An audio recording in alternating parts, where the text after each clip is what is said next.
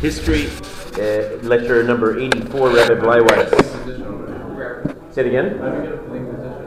Well, the Inquisition actually is older than people often think of the expulsion. So, right, it's been a couple hundred years. So we're already holding. Listen, right now we're in the year we find ourselves in the year 1263. The Inquisition, originating in France, has already been around for quite some time and has shifted already down to Spain. Yeah.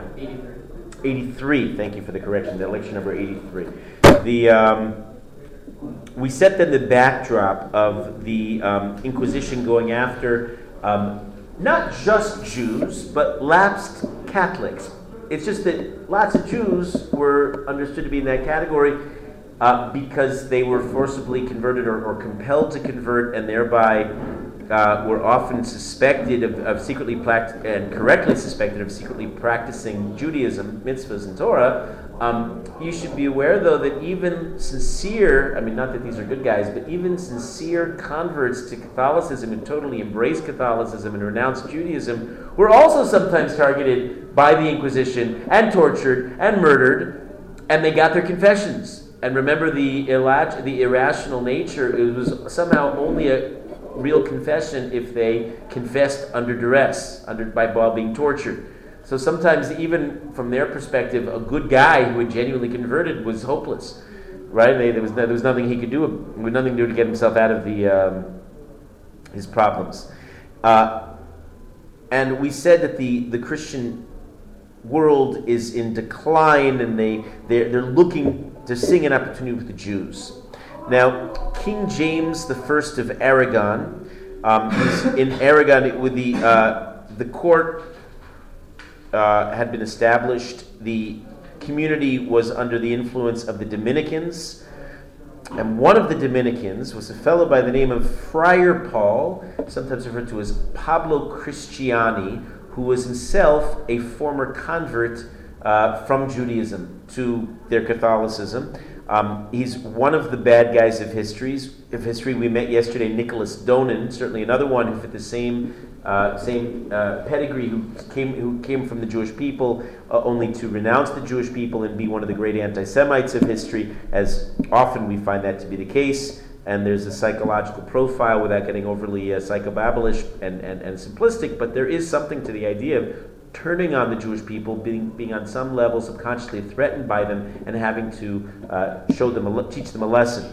Because you're one of them, you're? Right. In other words, from that perspective, it's not enough to just kind of live and let live, let the Jews alone. But if you've converted as a way of almost um, validating or seeking some kind of external validation of what you've done, you can't permit those Jews to continue practicing their Judaism.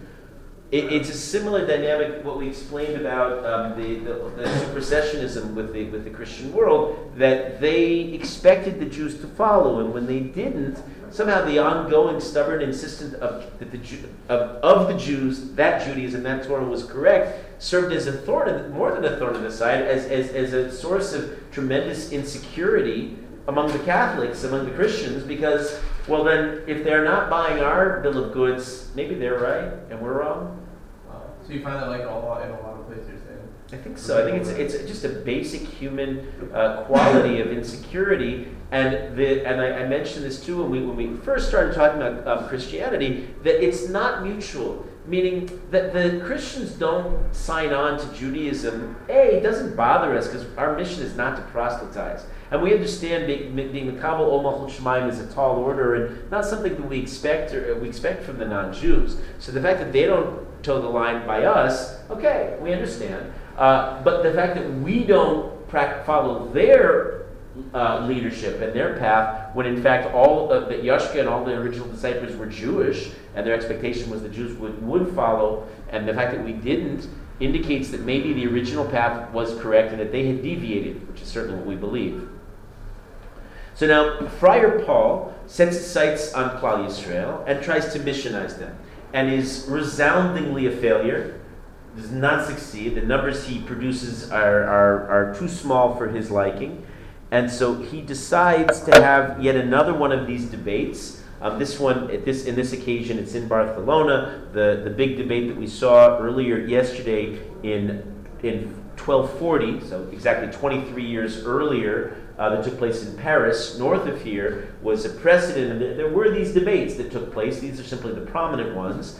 Um, he will formally challenge the Jews, and representing the Jews, he challenges the great Ramban himself, whose life story we're in the middle of, of, of reviewing. Um, he challenges Rav, Rav Moshe ben Nachman to lead the Jews and represent them, uh, to finally have it out over the issue. The central organizing issue was had Mashiach appeared or not.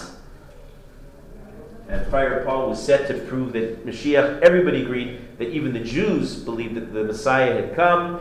Uh, whether, the, se- the second issue, whether according to Tanakh, um, he is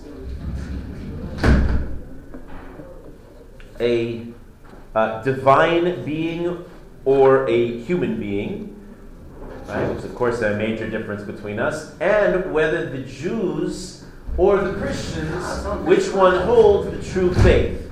Who are the who are the who will the will the and, and he, it's not exactly an arm wrestling match, but it more or less you know which of us is right. And uh, he calls to the Ramban, and the Ramban bravely refuses to appear. And uh, refusal to appear could mean uh, prison, it could mean much worse, it could mean death. But he's not interested. Is he allowed to do that? That's irrelevant. The Ramban at the time, the Ramban at the time is 69 years old. The year is 1263. Um, and, and the Ramban doesn't care. He says, he explains to his, to his uh, colleagues, he says, if um, I can't, I, this will be like one of the other debates that are rigged. If I cannot do Torah justice to Torah, better that they kill me. I, am I'm, they're not going to say in my name something that's a distortion of Torah, as had been done and as will be done uh, to many rabbis. So he simply refuses to, to participate. And um, the king does something extraordinary. He promises the Ramban impunity you can stand up and say your piece as you like it. We will not distort your words. You have freedom of speech. So we hear this idea and we think, okay, freedom of speech. Yeah, I know that. I grew up with that. But that's a unique quality that exists in our times. Uh, back in uh, 13th century Spain, there, uh, not that there was a unified country of Spain, but back in this part of the world, or really any part of the world, there was no such thing as freedom of speech. Nobody could speak their mind. That's a, that's a byproduct of modern democracies. Um, and so, with this promise, the Ramban accepts. And the debate is planned and scheduled and eventually takes place on the secular dates July 20th uh, through July 24th during that week. And the Ramban does not hold back. His words are so harsh against the church, so audacious, so bold, that he stuns everybody, including the Jews. Nobody expects that he's, he's going to go up there and just say it like it is. Again, in these, in these days, you generally didn't do that. That was something that people didn't risk. Eli? The person who uh, spoke against the, the opponent was also a Jew. He spoke against, I missed the key word? He was, he was also Jewish. He converted to Christianity. Yeah, he said that. You're correct. Uh, Uh, uh, this is this is this is the story. Exactly, exactly. Right. He is he is a Jew, no question. Um, you you can read about this, and I guess when we did, I uh, this is a little bit of review for us because we talked about this. I think almost all of you were there when we were in uh, the shul. That's the traditional place that's identified as being the Ramban shul. We don't know that it is for sure. Uh, it's beneath the, uh, the the Beis Yaakov shul that people incorrectly call the Chorva. Um, in any case, we talked about this, and I alerted you to the fact that there's so much more that can be told. I'm just giving you highlights, um, and then I'm, I'm aware that they've even made movies over this. Uh, on, on, this, which is not surprising to me. It is the whole story is very rich, and I guess suggest some kind of cinematic adaptation. The um, essence of Pablo Christiani's argument is as follows. He cites, remember, he was a Jew and he knew some Torah, knew some Talmud, and he cites several passages in the Talmud, Agadata, that indicate that Mashiach may have lived during the time of the Talmud. Remember, the Talmud is an elastic enough work that if you're looking for something, you've got a foregone conclusion, you can often find it. I know, for example, I mean, I, I, use this as an illustration of that in modern times. I know of a conservative rabbi who, um, who proves or tries to prove from it, that um, God loves uh, and approves of homosexual marriages, and so do the rabbis, and it's really the modern fascist Jews, uh, Orthodox Jews who reject such things. And uh, you could probably, if you start with your own ideas and conclusions, you might be able to bend the Talmud to, uh, to, to, submit to your will. Yeah. Question though, I'm sorry, Brock was first, then Daniel. Is he a certified Russian? Like, would he know enough Torah to be considered a real Russian? Uh, that's an interesting question because we usually hold an apokorus to be yeah. somebody who knows enough and then rejects it. Probably. Probably he does. He does seem to know a little bit about it, even though his knowledge is distorted. But yeah, maybe so. If they have substantial arguments that can be disproven, how, like, what's that? How can you be an object? Like, if you know enough, you're saying you have to know enough to be able to disprove it. Right. I mean, Lamaï said there's no nafkamina for our purposes. This is you're asking, you know, Benedam Lamakom, how he's going to be judged in Olam Haba. Will he be seen as an apikorus? Will he be a tinok shenishba? There's no difference as no, far as we're concerned be an Abikoros, you have to say something that's not true. But if, according to him, it's true and it can be disproven. Then no, no, no, no, no, no, no. An Abikoros is somebody who's knowledgeable, like the classic, the quintessential Abikoros we met before, Elisha ben Abuya, who knows what he's talking about and nevertheless goes off and is evil. Here, I mean, you could, you could debate this one because his, his, his statements about Chazal are so clearly twisted. Either he twisted intentionally, meaning he knew the right he knew the right version and, and deliberately uh, uh, turns it around towards his own conclusions, in which case then he's really evil. Or maybe he never really understood in the first place, and his whole uh, initial knowledge was clouded, in which case maybe he's more in the realm of the tinok shenishba. Again, it's a, it's a question we can ask. It's, it's, not a, it's not something that really matters to us. No, yeah, Daniel, Daniel was going to say something. When a convert or, um, or reform, we call it converts or reforms, do they know so do they themselves call themselves Reform or modern Orthodox, or they Who? do they think they are Orthodox? Who? Once you convert? No, no, the Reform. The Reform Jews. Modern Orthodox, the ones that you know, gay rights, you know that stuff. No, the, the, there's two different. I, I, the world is. You're asking a whole new question that we, as Bezrat Hashem, we're going to get into modernity. I keep saying that we're running a little bit behind because we're going to spend a lot of time on all these kinds of questions and hopefully have a little more insight and information to discuss them. Um, what, what, I'm going to answer your broad question in broad terms. There are, my theory is that every kind of Jew that could be out there is. You know, so there are variations on it. There are people who call themselves modern Orthodox who are absolutely reform. There are people who are reform who are absolutely reform. I mean, you can't really be reform and also be somehow a Torah observant Jew. Um, but uh, there are variations in, in, in, in, all of these categories. Ilan, you had you had something you wanted to follow up? Yeah, if someone was able, like, listen to he carried substantial or had substantial arguments against that that couldn't be argued, right? No, he didn't really make so many strong points. It wasn't for Elisha in Elisha ben Abuya's case. It wasn't so much that he had um, developed an alternate theology set up his own sect or set of arguments. It was um, he, he had a, a nitzotzav apikorsis. When he saw Metatron sitting down, he had a certain idea. And, and then he incorrectly presumed that meant that, that um, it was too late for him, and so why bother being religious since the doors are closed? But clearly and evidently, he still held in principle by Torah and Torah Shebechtav and Torah Shebal as evidence in the fact that he tells Rabbi Meir, "You've breached the Chum Shabbos, and therefore you better turn back because Shabbos is very important, and you don't want to be Machal Shabbos like me meaning, meaning he felt so that's a very different, uh, different personality than Papa Christiani. But so someone that could argue without being disproven, how could they be considered abikoris? Because their arguments are equally as valid. You're, you want to say, because I haven't addressed this yet, I realize, you want to say that if somebody has valid proofs yeah. that are against Torah, yeah. then they can't really be considered well, we would say such proofs, if they're against Torah, are invalid, I guess, from a Torah perspective. There are no valid proofs. Meaning, meaning you have to run with the premise that Torah is emes, that's what I run with, and therefore, if it's somehow going to undermine that, by definition, it's invalid. Well, but you wouldn't be able to disprove it. How could it just be entirely invalid? Well, it depends on what you mean. I guess. I guess really what we're, what we're dancing around. I'd rather not spend too much time on this. Yeah. But it sounds like maybe the, the issue at hand is what's considered a proof and can you disprove or prove something? My whole premise is it's only provable through Chazal, meaning it's provable through a pasuk or a svara or something that's consistent with Chazal. so by definition, if that's what proof means, it's not, not talking about scientific empirical proofs. If that's what proof means, then, well, then of course can never prove against Torah. Memela. But he, he also wasn't proselytizing, right? Who was? Uh, Elisha? He didn't proselytize. He was exactly, exactly. So he's not in the same ballpark at all as, as, as the likes of Pablo Christiani or Nicholas Donin or any of these any of these um, some more original figures that emerged in the Middle Ages, and there'll be others too. Uh, there'll be some that are gonna. If you haven't, anybody know who uh, uh, the name Yoshua Lorky, Shlomo Halevi? Okay, some of their stories, if you're not familiar with them, should shock you and scandalize you, as, as, as we're about to see. And it's going to come around the corner soon. The Pablo Christiani then argues that through several agadata that Mashiach lived during the times of the Talmud, and he concludes that Mashiach, therefore, uh, short of any other candidate, must have been Yashka.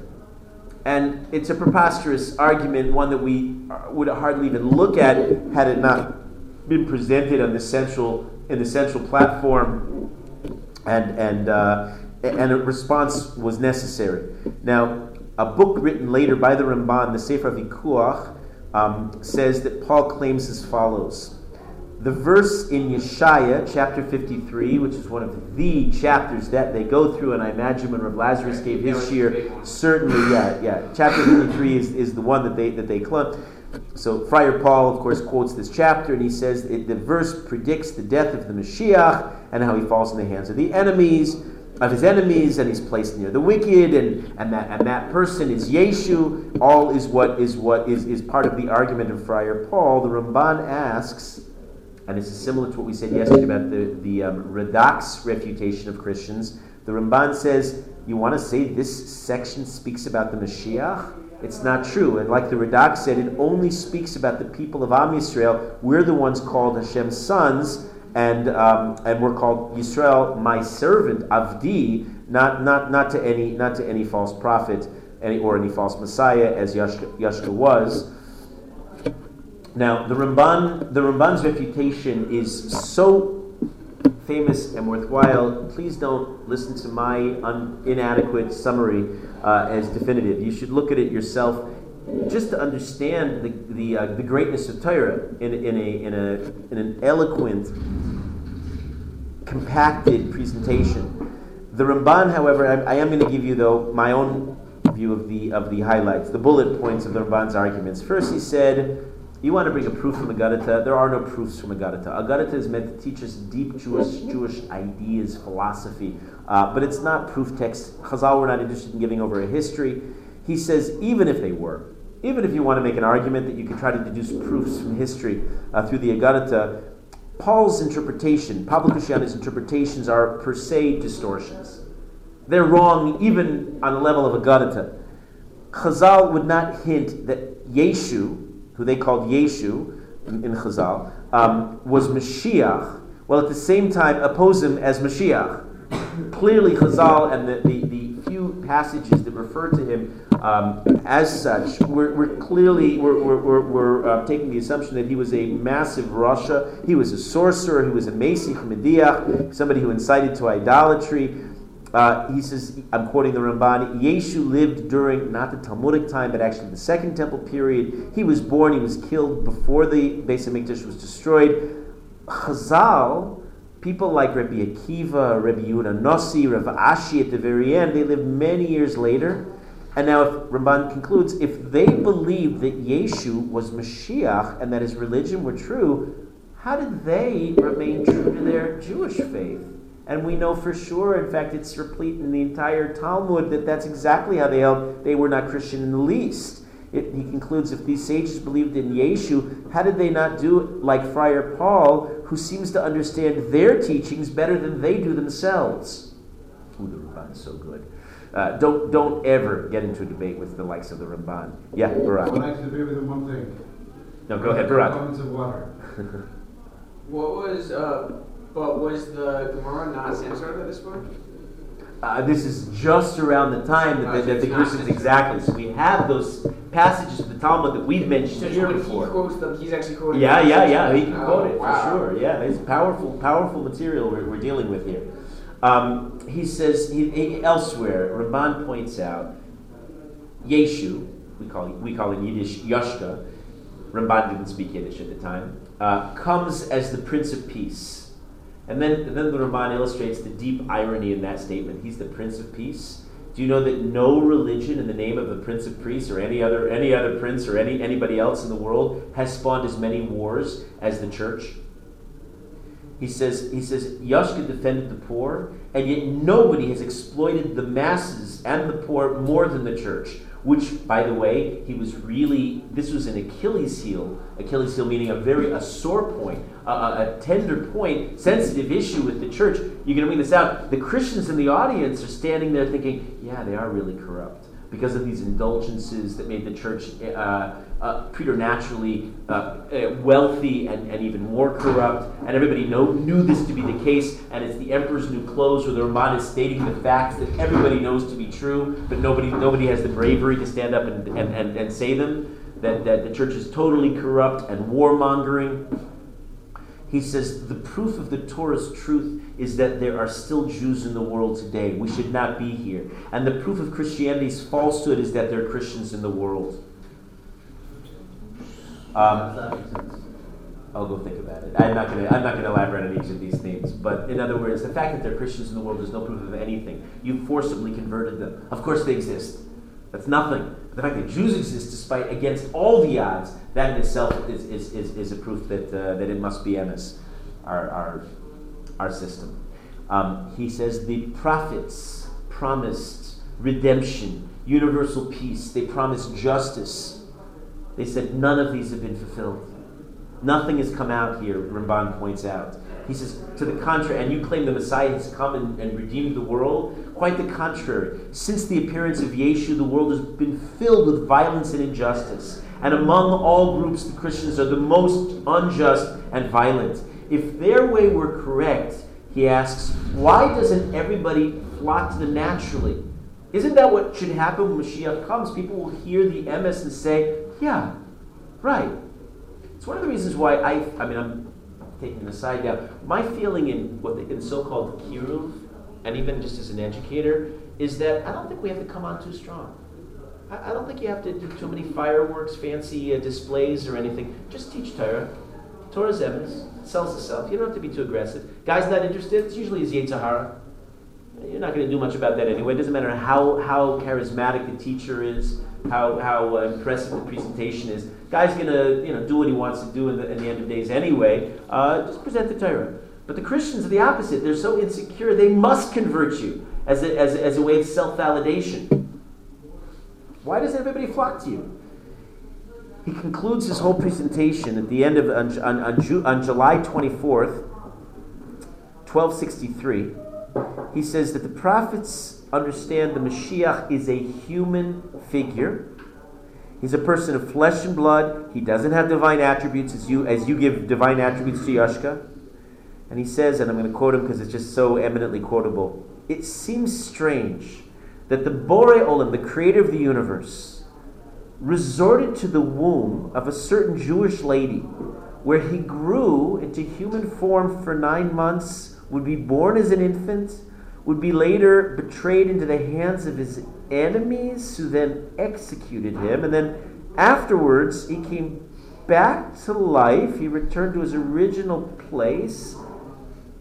And then would somehow, at some ambiguous future date, be resurrected and a second coming. He says, the mind of a Jew, frankly, Ramban says, any person, simply cannot tolerate these assertions. If you have listened all of your life to the priests who filled your brain and the marrow of your bones with these doctrines, then I understand it's settled into you because you've become accustomed. The habit has convinced you that this thing is somehow true. I would argue, though, Ramban finishes, that if you were hearing these ideas for the first time now as grown adults, you would never have accepted them. Now, the Ramban, even earlier than this, had been so effective. Had been it, it, was the kind of an argument that people there said.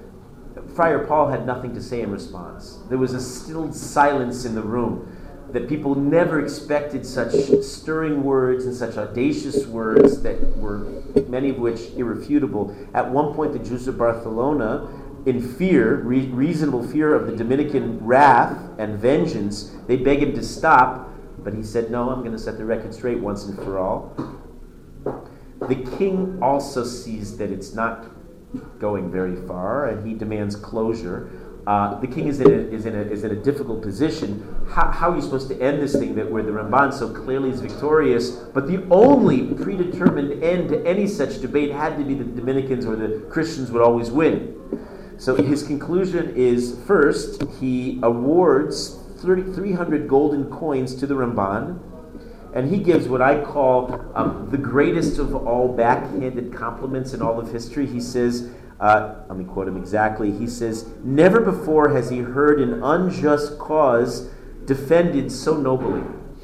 But what's he going to say? You're talking about the king of Dominican Catholic uh, uh, Barcelona in the Middle Ages, for him to say anything more, even to say as much as this, is risking his own neck. These are not, these are not times of freedom of speech. And so uh, that's how he concludes. He, uh, the reward and the whole, the whole uh, immediate victory is what we call a Pyrrhic victory, meaning you win the battle, you lose the war. Um, there'd be huge recriminations for the Ramban and for the local Jews as follows. Immediately, the Dominicans claimed victory. Because if you say it vehemently enough, it's true. I was thinking of uh, the previous president, George W. Bush, who, uh, who said emphatically, we don't torture. Even though like the video footage was playing in the background of the torture. We don't torture. Therefore, it's true if you say it enough. So the, they said, we won.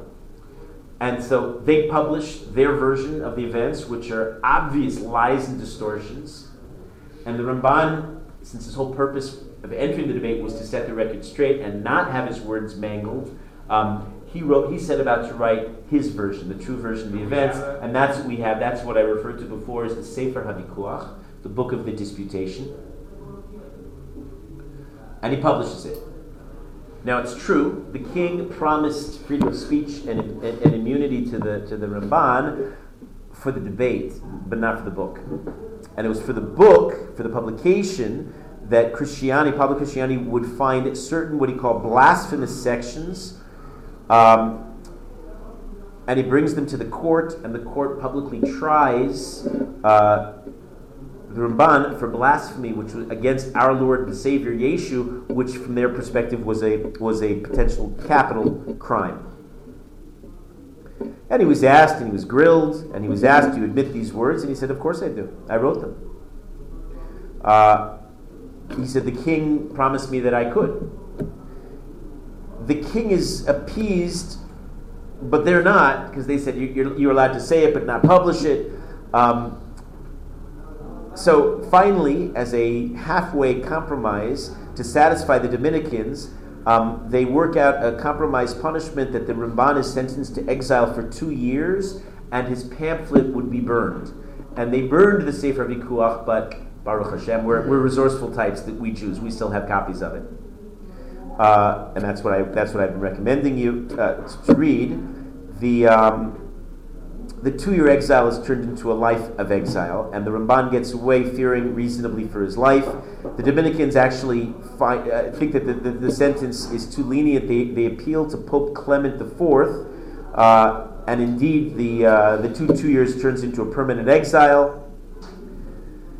Later on, the king is um, is this is when the, the, king appoints a censor to remove all those passages from the Talmud that the Ramban quotes that are deemed to be offensive uh, from the Talmud and also from the Jewish Siddur, including this is the first time in history that we find in Aleinu exactly Shehem Mispalim Lehevel Varik.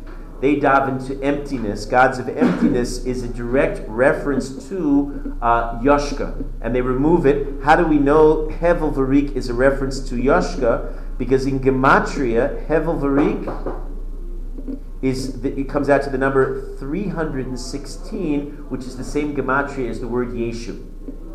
They bow down, they bow down to Hevel Varik, emptiness, which is synonymous with Yeshu. And they, they learn all these secrets and they get rid of it. And that's why in your Siddur you notice that we have that part in parentheses. Parentheses only indicated that they were taken out of the manuscript and then reinserted later on. And so you should, you should uh, say that line proud and tall when, when, when, you're, when you're reciting it. That's part of the original tefillah that we date back to Yoshua ben Nun. And I mentioned this by Yoshua ben Nun that he knew this in anticipation. How does he have this gematria? Whereas Kabbalah, well, Torah pre- predates time.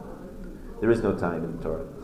Uh, in addition to the Ramban Sefer Vikuach, there'd be an anonymous Latin report from the Dominican side stating their version of the events, as we said. Um, right? On any level, even if they claim victory, we claim victory ourselves. This would be the only time the Jews would in any way win. Um, they would come to dread all future debates. Um, no matter what you did, even if you made a good show of it, they'd always fall with inevitable pogroms. The Ramban himself never returns. He leaves most of his family behind. He's a refugee, he's an old man. It takes him four years, but 1267 he finally reaches Akko. And who does he find? Who's present in Akko at the time? We painted the scene yesterday. Yes, the Bali Tosfos, the original group that came under Rav Shimshon Mishans, and we saw just a few years earlier in 1263, Rabbeinu Yechiel of Paris set up his Midrash de Paris in Akko. Uh, and the Ramban goes to, uh, to, to Makom Torah, the place of Torah, which was Akko in those days, was, was a central place for Jews. He uh, immediately, after, after reaching Akko, travels, and he we have a diary of his journey in Eretz Israel. And let's say you happen to be a tour guide, you might find such uh, reading such things to be invaluable. Um, it's technical and has a, a, let's say, unlike the other Ramban's writing, there's a dryness of fact as he describes in detail what he encounters. There's not much in Eretz Israel. What there is, of course, Kivrei Tzadikim is, is, is immensely uh, inspiring to the Ramban. He goes to Hebron, uh, he writes about his visit in Hebron. He um, and he goes to Yerushalayim almost almost immediately. When he gets to Yerushalayim, he writes he can't find a minyan of Jews, and uh, he finds two dyers, D-Y-E, dyeing clothes, which was a Jewish profession back in the day. Um, but he's aware that there are Jews, a, a pretty established community up in Shechem, up in what they call today Nablus. This is the biblical, the biblical area of Shechem. And he said, and he calls those Jews. He says, "I'd like you to come and uproot yourselves, at least a group of you, and move to Yerushalayim. And if you're the Ramban, you tell people to do that, and they do. Once upon a time, when rabbis spoke, you, you and they say jump, you asked how high, and they come and they resettle, and they come back to Yerushalayim. And to our, to the best of our knowledge, from 1267, when the Ramban comes to Yerushalayim, until the modern day, there's been a minyan of Jews in Yerushalayim ever since. He spends, he's there through the summer, and he's there. His first Rosh Hashanah is in Yerushalayim, and we actually know what his, uh, his, his speech was in Shul. When he gave his drasha on Yerushalayim, they found an abandoned house with a Sefer Torah, and that there is where they make the, uh, the, their, their shul. Maybe for all we know, it's the same place called the Ramban Shul today. We just have no way of proving that. Um, what is this drush about? He says, You're in Eretz Yisrael. Can you imagine the Ramban coming to Eretz Yisrael? For me, it, it, it, I get a chill because the Ramban himself is one of the eloquent spokespeople of history for the greatness of Eretz Yisrael. For example, even though the Rambam doesn't explicitly count it in his Taryag mitzvahs, it's the Ramban, in his own enumeration of the mitzvahs, who counts two separate mitzvahs. Uh, he says he says there's a mitzvah of kibush haaretz. First, you have to conquer the land, and then there's a separate mitzvah of yishuv haaretz. You have to dwell in the land. And now the Ramban is here on Yom Adin, finally able to be here. And so he say he talks about Eretz Yisrael, and he says you have to be so so careful. Those here have to be more righteous than any other Jew in the world. We are the essence of Klal Yisrael. They are the um, they are you are servants in the Heichal Hamelech, nothing less in the, in the palace of the king. And um, uh, I have this metaphor in my mind from Rav Yosef Kaplan, whose, whose brother teaches here, Rav David Kaplan's brother. He says, you know, sometimes you can get away in life with wearing an old wrinkled shirt, but in Eretz Israel, it's all freshly pressed from the cleaners. Nothing, nothing less than the best in the palace of the king, And whereas maybe you could have you could have settled with being mediocre religiously, he's, the Ramban says that's not going to work here. In Eretz Yisrael, everything is magnified. A mitzvah counts a thousandfold. Conversely, an Avera does too. So we don't no messing around in Eretz Kodesh. He spoke to uh, the holy Jews in Yerushalayim in 1267.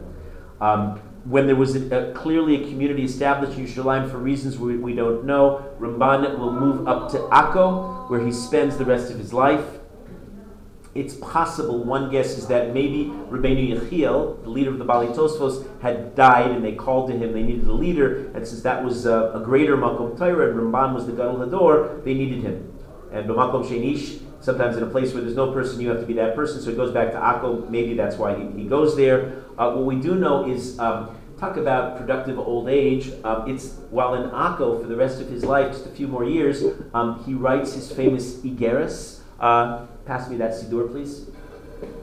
It's probably in a lot of Siddurim, but we have it, uh, right? So here you go.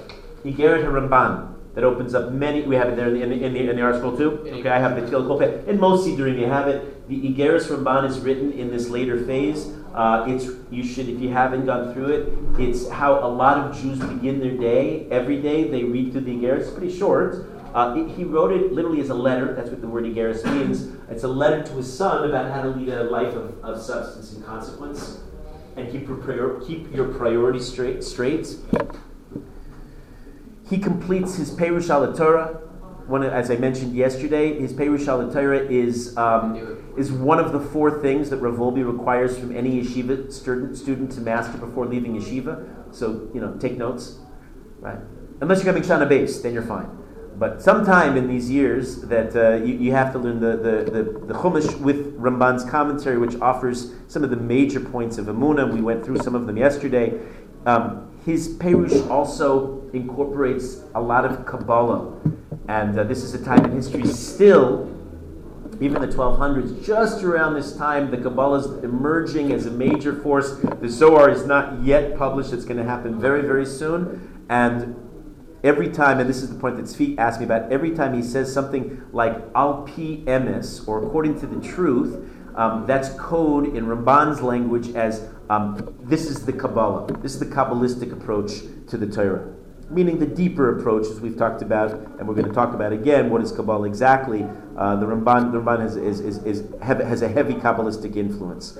Um, there's even a theory, how Kabbalistic is he, that while he's in Eretz Israel during the last four years of his life, he dies in 12, 1271, um, he somewhere happens upon an old manuscript, the Zohar, and sends it back to Catalonia, where later on it's published by Rav Moshe de Leon some say Rav de Leon had discovered it himself. He was a traveling sofer and often encountered uh, manuscripts and went through them and was able to discover the Zohar. He lives between 1250 and 1305. So he is clearly much younger than the Ramban, and uh, the publication is, uh, is dated after the Ramban's death. We don't know exactly where the Ramban is buried. The theories maybe in Akko, maybe in Haifa. Uh, there was a tradition for many years that the Ramban's kever was just across the way from where we are sitting right now, uh, in East Jerusalem. There's a place, if you look at some of the old maps of this part of town, you see actually a place uh, north of Kever Shimon Tzaddik called the Kever of the Ramban uh, that doesn't seem to have any uh, anything to back it up. I, as I always say, I don't know that it's not any more than I know that it is, any more than I know that it's not. Yeah, the whole thing is a question, but I would, I, I, do, I do assert that it doesn't make any sense, and I, I my, my, my strong suspicion is that it's one of those things that people.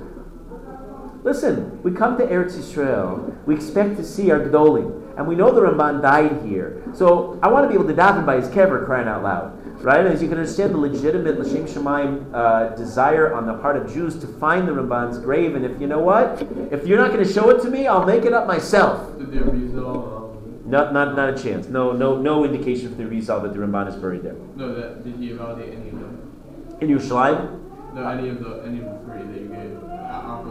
None of the above. He didn't validate. Nope. We have no tradition from the Rizal where Ramban is buried. Nope. There are, uh, we're not the Rizal yet, so we'll get to the Rizal, but if, if since you ask it, I'll, I'll just mention briefly. Um, there's a later tradition that I simply don't understand. Rav Moshe Chagiz was a gadol in Yerushalayim about 100 years, I told you this, after the, um, after the Arizal, I don't know how he has such a tradition, but he brings a tradition of a few different Kibrei Tzadikim that he claims were identified with the Arizal, except that the Arizal, through, we have no indication that he, and we have indication that he did not come through Yerushalayim at all in the last years of his life. Wait, which one? You which one were you talking about? I- We were talking about Shimon Tzaddik, but there's several that he attributes. He says Shimon Tzaddik is among them, uh, but not just Hulda and Chagai Zachariah Malachi and um, David Melech. Oh, we were talking about David Melech, Right. right? But uh, I don't know. Doesn't seem to follow. It makes sense to me, and since there's no nafkamina, it doesn't matter, except that it comes up by me all the time since I'm a tour guide, and this is one of my areas that I specialize in. I, I say we just don't know, and it doesn't make sense. And that's Ezra as well. You said. Uh, uh, If Malachi's Ezra, as, as seems to be indicated, indeed, yeah, that would be Ezra. Uh, we're going to round out today. We're going to talk about the end of the um, Bali Tosfos. When we last left the Bali Tosfos, they were the Hasidei Ashkenaz, the great Kabbalists of Germany. Not to be confused with Hasidim, not to be confused with the Kabbalists. They're Hasidei Ashkenaz, uh, later Kabbalists. Um, in their tradition, the receiver of this tradition um, is, is Rav Yitzchak of Vienna, who wrote a classic work called the Or Zarua. His dates are 1200 to 1270. So he's a younger contemporary of the Ramban, who dies a year earlier. He was one of his among his rebbes was Rabbi Yehuda Chassid, who wrote Sefer Hasidim that we talked about. Uh, he has a few interesting uh, qualities. He's the first rabbi that we know of, at least that's, that's in historical record, who was paid to be a rabbi, Yerushalayim. And um, it's actually, he describes it as a sign of declining times. He doesn't think it's a good thing that rabbis have to be paid. Once upon a time, uh, you didn't serve as you know a pulpit or a congregation or anything like that. You, you had some kind of form of parnasa, and then you were the right man for the job. You were the guy on the door. You were the person who happened to know the most Torah. So you were the rabbi, but you didn't make money on it. Um, but in these days, the, the such hardships, uh, they actually paid him, so he could he would serve in the post and deliberately not take on another kind of parnasa because he was so needed. Um, you know, the model of the rabbi not getting paid, I just point out to you, is superior. You know, the rabbis who own their own shuls, they don't have a board of directors. They can decide, and more specifically, Torah can be the determinant for how the community, what the community does. Often, where there's a board of directors, um, they're making the decisions and they decide, and the rabbi has to defer to them. But their decisions are often not in the spirit of halacha, or sometimes they're against halacha. So it's not optimal. Um, I, I, I, the similar insight, you know, mean, Derek's a little different since so many people don't pay a tuition, but in many of these yeshivas, these this kind of yeshiva where people come and study for a, a period of time where you pay tuition, it's also not an ideal dynamic. I mean, I, in what, some of my former yeshivas, I remember some of the guys having this attitude of, you know, I say jump and the Rosh Yeshiva asks how high, where the guys, you know, I paid my money, he better teach Torah the way I like to hear it. I don't want to be threatened and challenged by his Torah. They say, that's, come on. That's how we teach Torah. Torah is, is, is, uh, is objectively true and needs to be held, held over the student. The student doesn't hold himself over the Torah. The um, Or Zarua traveled a lot. He spends a lot of time in and around France and Germany. He certainly knew everybody great from this period. Um, later, he builds his yeshiva in Vienna. It's the first time we hear Vienna as be, Vienna in Austria as being a Jewish center. Um, his work, Rav Yitzchak's work, is it's a masterpiece. It's a complete halachic code. It's the Ashkenazi equivalent of the Rambam's Mishneh Torah, which had come out a, a couple generations earlier. Uh, and what it is effectively is he takes the whole this whole vast school of learning that we refer to as the Tosfos, which a, a, a piece of which we have on the Daf of Gemara, but realize it's much more vast than just that and he's able to synthesize it and pare it down into a bottom line halachic psak.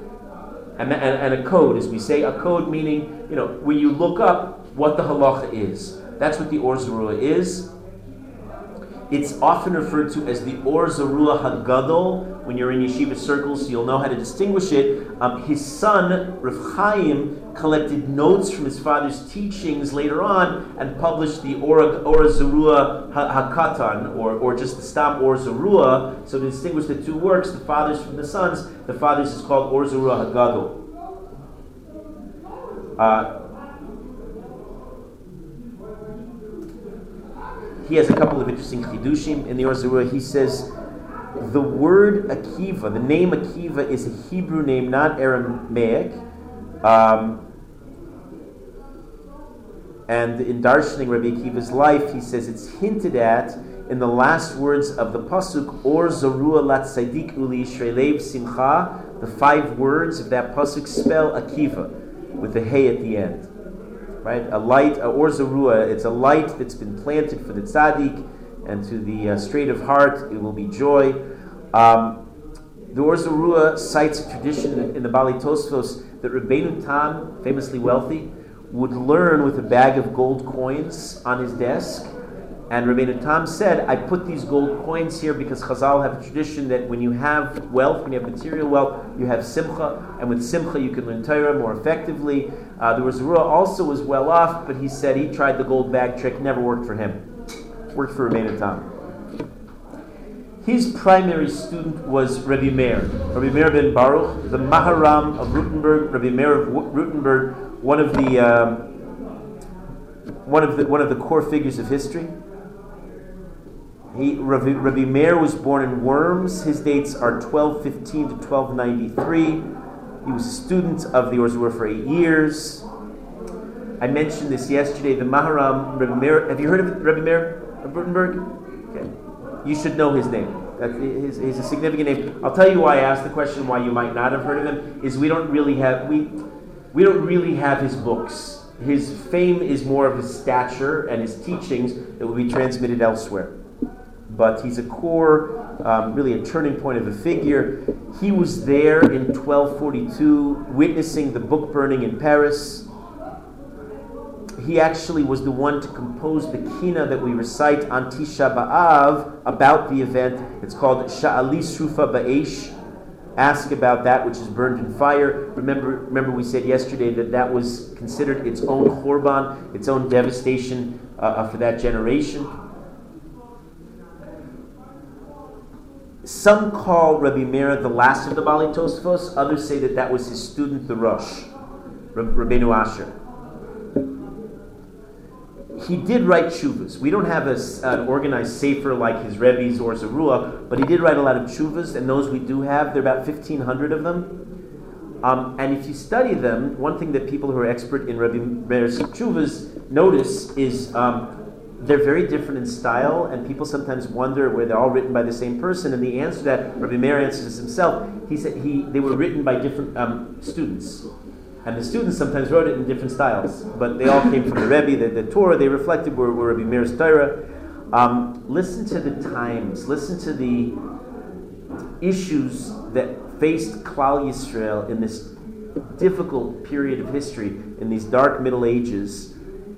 Um, in one Shaila, he's asked, um, he's asked about dying al Kiddush Hashem, and he says, if a person is confronted, and these are real common situations back in these days, if one's if one is confronted with Kiddush Hashem and you resolve that you're going to die al Kiddush Hashem, then if you wind up dying, you will indeed feel no pain, and it doesn't matter how they kill you.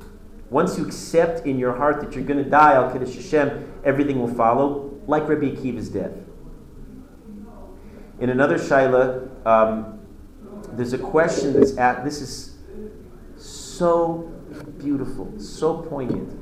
He asked the question. The questioner is asked: Should the Jews cooperate with the new decree? See, the Goyim had made a terrible decree now um, that the Jews all had to wear stars on their garments to indicate that they're Jews.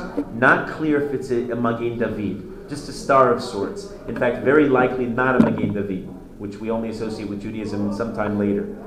Um, and the Jews are uh, humiliated to have to wear such a special garment, and they have to wear these in, in conforming, in conforming to the Gzera. So here's, here's how Rabbi Meir answers the Shaila. He says, Make sure when you sew the star on your garment that you put extra thread so chas v'sholom they don't fall out on Shabbos. He said with a wink and a smile.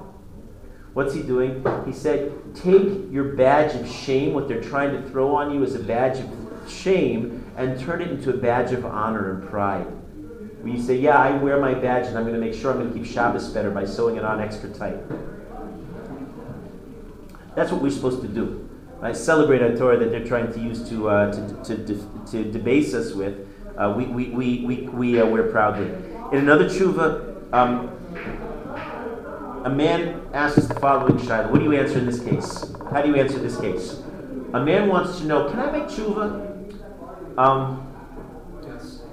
the man writes, I killed my wife and all four of my sons because we were threatened to convert to Christianity. And I didn't want to prevent, I, I I wanted to prevent, I didn't want to convert. I also tried to kill myself, but I survived. This guy already, we already talked about this. We did talk about this? We talked about variations. I didn't ask this this particular the case, though. Yeah, okay, fine. So this is this is his shaila. Can he make tshuva? So the Maharam in his, in his answer, he cites our Gemara in Gittin, right? That there's a heter al kiddush Hashem. Remember Rav Moshe of the four captives, his wife, in order not to fall prey to the pirates, throws herself overboard. There's clearly precedent for such behavior. But Rav Meir then says, it's not. It's clear that when applying to yourself, that you can take your own life. What about taking somebody else's You life? didn't wait long enough, right? What's that? You didn't wait long, long enough? Who didn't? That, I mean, the case that you already told us. I don't. I didn't tell you this particular case because this is a chiddush. The chiddush. I don't remember discussing it this year. That this is can you kill your wife and, and, and your sons? And the, on this point, Rabbi Meir is not so sure. He, he, he expresses his, his doubts about it one way or the other. He's not sure what to do. He says, um, in the end, he concludes that many, many chachamim, especially during the period of the Crusades, did exactly this. And you remember the stories that we told about the Jews in York and England and elsewhere. Um, and he concludes, no, you don't have to make tshuva. You acted l'shem shemaim, and HaKadosh Baruch Hu will see your, your sincerity in your heart. In 1286, near the end of his life, the Emperor Rudolf I declares all the Jews are his personal property, something that they do.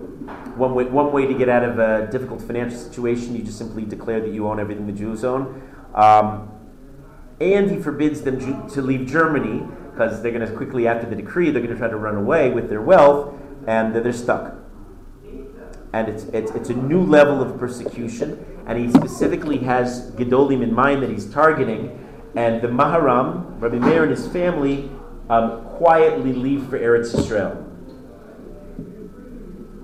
It's time. It's a time still of the crusade of the Crusades. It's the end of the Crusader period. Uh, the Mamelukes have now risen in Eretz Israel, as we talked about yesterday. But they, you know, if you got to leave Germany, the place to go is Eretz Israel, and they're on their way out. They travel through the town of Lombardy, and as they reach Lombardy, he's recognized because he's an international figure, and the and, and one of the people smelling that he can make a profit is Moser, gives over Rebbe Meir to the authorities, and they capture him. Yeah, he's in trouble. A Moser, by the way, the status of a Moser potentially, you have to know how, how to do this properly in the halacha, but a Moser potentially is somebody that you could kill. He's worse than a Rodif on a certain level. Um, and the king of Austria takes him and holds him in a castle in Alsace Lorraine for a, an exorbitantly high ransom, clearly something that the Jews would have great difficulty raising. And the Maharam paskins that it's usher for the Jews to ransom him. You cannot free me. And um, he's imprisoned there for seven years, his last seven years.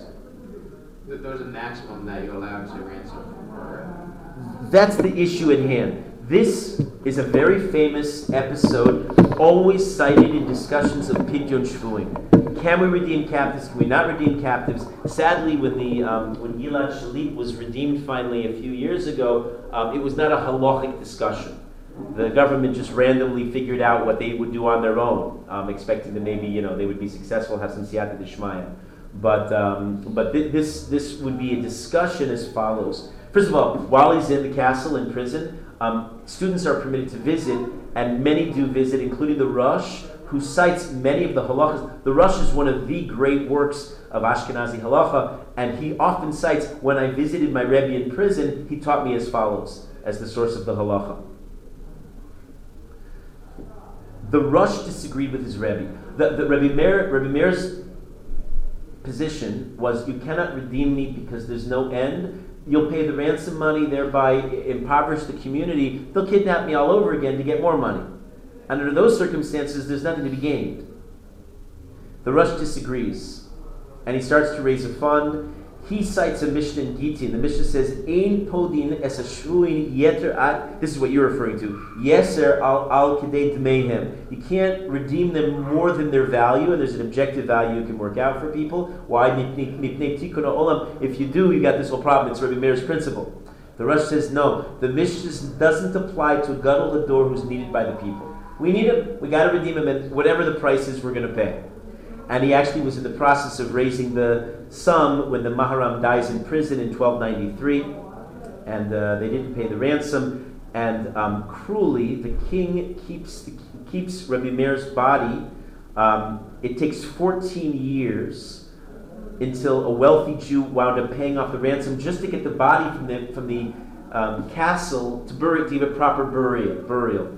Um, the Jew is able to arrange for this burial. He pays a huge sum of money. He does so um, only with the request that he be buried next to Rebbe Meir, which is reasonable enough. And they grant him that. And actually, today you can go to the cemetery in Worms, no pun intended, uh, and you can find both graves there, Rebbe Meir and this and the donor who uh, who redeemed the body. It's among the oldest cemeteries in Europe. Immediately thereafter, we'll meet. We'll, we'll learn about the Rosh's life, not today, but the Rosh, Rabbeinu Asher, would flee Spain for his own life. Uh, the um, Rabbi Meir is Moser Nefesh for Klal Yisrael, and ultimately his own personal example bears fruit. Um, Gedolei Torah would rarely be taken hostage again.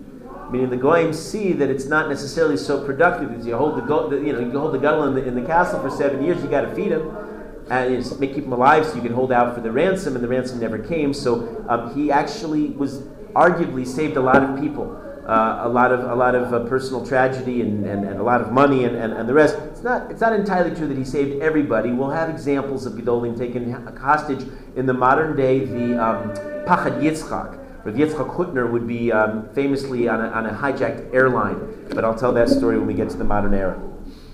Um, other than his chuvas, we have no works, no major work from him. Uh, his teachings would be codified finally in the Rosh's commentary. Um, he had another major student who I'm going to mention in passing very briefly. Do we have a Gemara here? Ooh, ooh. Gemara. This, this one I have to show you a picture for go. Okay, uh, his picture, he comes in the back of the Gemara. It's the Mordechai. And here's his picture, perfect likeness. Um, no, no, it's after the Dape HaMaharsha and these newfangled Gemaras. I can't find anything that I'm looking for. Um, uh, oh, oh, I see why.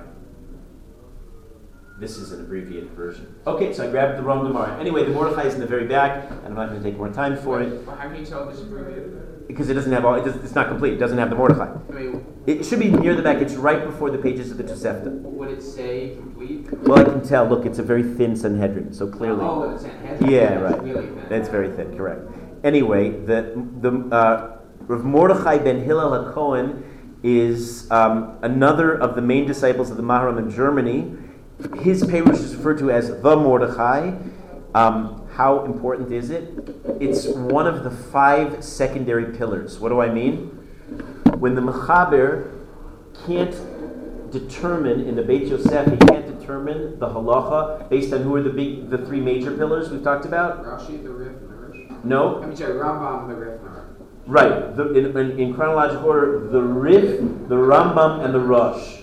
We've said. But sometimes, let's say it's one one doesn't vote and it's a tie one to one, or there are other standoffs in halacha. Maybe none of them have a vote. So then there's a secondary tier of gedolim, and they include the Mordechai, the Ramban, the Rashba, the Ran, and the Smag. Of these, we've met the Smag and the Mordechai and the Ramban, and we're about to meet the Rashba, and the Ran will come soon.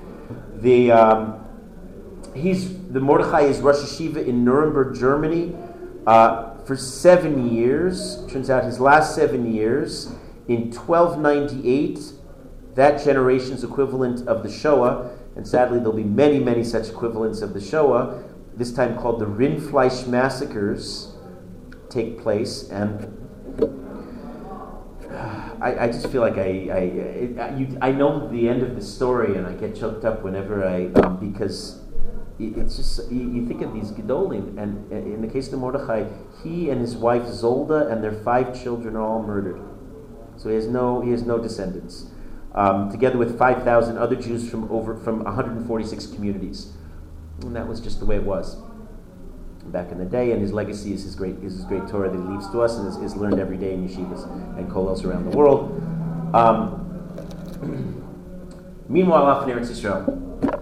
Baybars defeats the Mongols in Ein Jalut in 1260. Baybars was the slave of the Salah ad-Din's family dynasty, are the Ayyubids. Their base is in Cairo, and they have these slaves called the Mamelukes. And they, they train them, among other things, as warriors. Baybars is the most famous of the warriors. Baybars is the one who, who elaborates the largest castle in the Middle East up, that, that represents the entire top of the mountain of Tzfas till today. Uh, he has many other uh, many other uh, buildings and, and legacies around Eretz Yisrael. Um, the Mamelukes then take over as the new regional power in most of Eretz Yisrael. There are going to be still crusaders based in Akko on the northern coast of Eretz Yisrael for the next couple decades until 1292.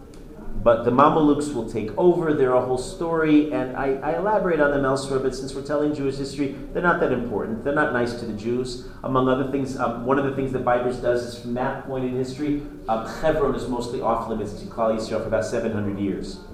No, wrong, not Hebron. Hebron is still is a major Jewish center. Um, Me'aras Machpelah within Hebron the cave of the patriarchs and matriarchs, Jews can't have access to the building. It's under Baybars that they build up the top level of the building and make all their mistakes up there, d- d- deciding who's buried where, even though none of those those are all cenotaphs and, and fancy Mameluke work, but not not uh, not anything lasting.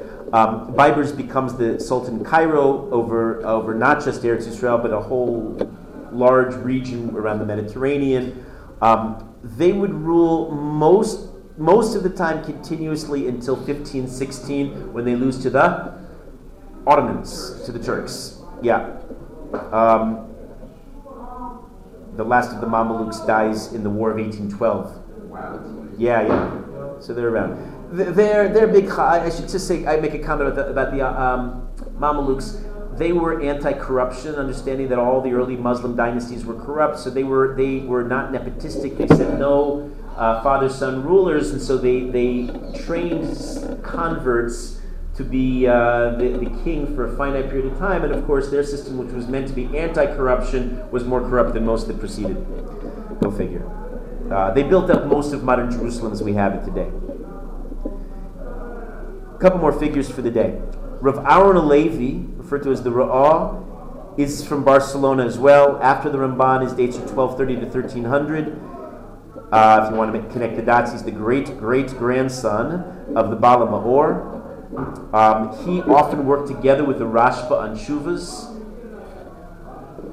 He has a commentary on the Rashba's Toras HaBayis called the Bedek HaBayis. It deals with topics of Kashrus and Nida. Um, if this, these are all names and concepts for you that don't mean anything right now, you're all going to become big Talmidei Chachamim and you're going to learn all these books. So here's a heads up to you that you should know all these names.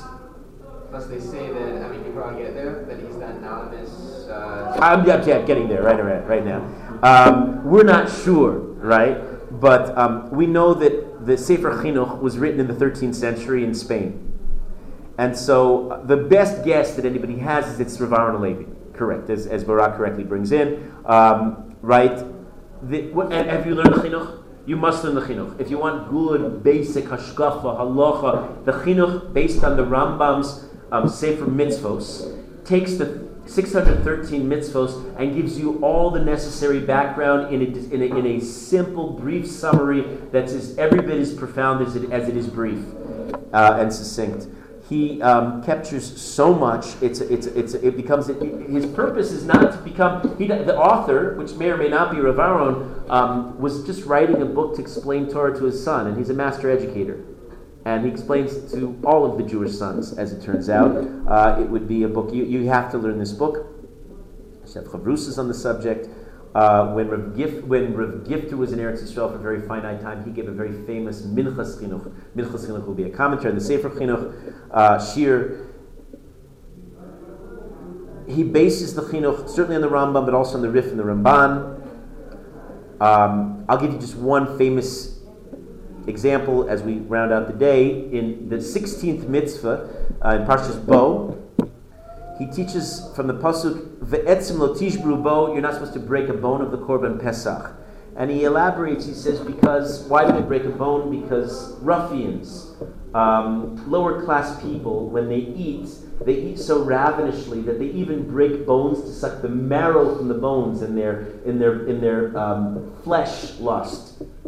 And he says, not, not us. That, that's not the quality of Klal Yisrael. If you want to understand the ta'ame mitzvos, the reasons behind each of the mitzvahs, he explains that's not the way. And then he elaborates. He says, you know, all the mitzvahs are like that. You should keep all the mitzvahs. Those you understand and even those you don't understand. Because when you do it, they groom you to be a finer human being. He says, he says when you, you, you keep the mitzvahs, you learn the. It's like putting it under your pillow. You get it tacitly. You learn good midos. You learn proper hashkafa. It's all in the system. That's how the Torah is set up. He says, and here's the famous line: Ki acharei ha'pu'ulos nimshochim halevavos.